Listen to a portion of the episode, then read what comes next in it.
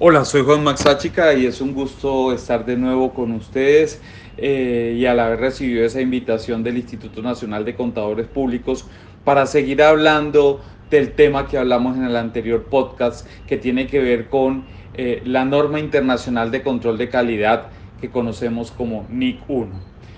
Eh, en esta oportunidad quiero compartir con ustedes algo que considero es muy importante y es por qué es necesaria la aplicación y el cumplimiento de la norma internacional de control de calidad por los contadores independientes que fungen como revisores fiscales o por las firmas de auditoría de cualquier tamaño no la tenemos que ver como solamente un tema de cumplimiento y hoy me voy a permitir compartir con ustedes algunos, digamos, de los resultados que ha tenido la Junta Central de Contadores hemos resultado de las inspecciones que hacen eh, de la verificación del cumplimiento de esta norma.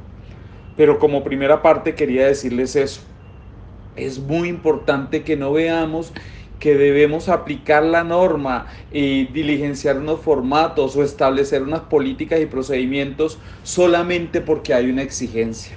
Siempre tenemos que verificar que algo que digamos que sentimos que nos están imponiendo tiene que tener algún beneficio para nosotros. Buscamos ese beneficio en esa norma y es la sugerencia y el llamado que les hago busquemos el beneficio de implementar la norma internacional de control de calidad, ya sea si, realizo el trabajo como auditor independiente o soy una firma de auditoría pequeña, mediana, sin importar el número de socios que la, que la, que la conformen.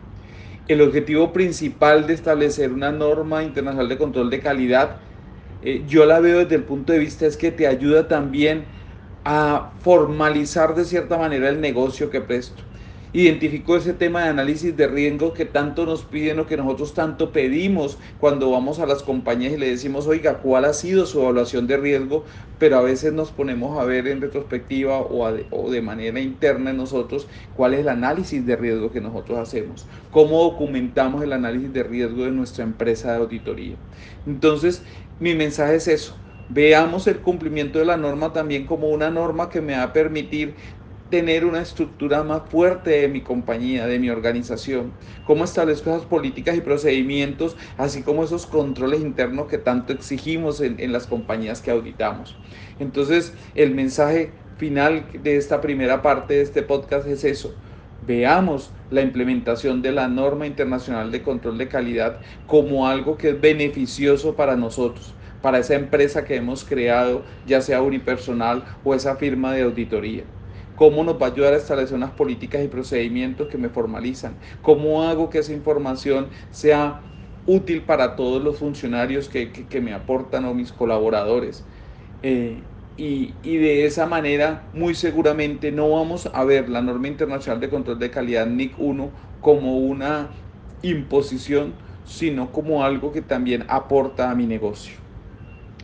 Yo creo que también es en este momento importante eh, hacerles mención que, la Junta Central de Contadores, como un ente de cierta manera de control y inspección, está haciendo una labor en relación con el seguimiento eh, de la implementación por parte de los eh, revisores fiscales o auditores independientes de las firmas de auditoría.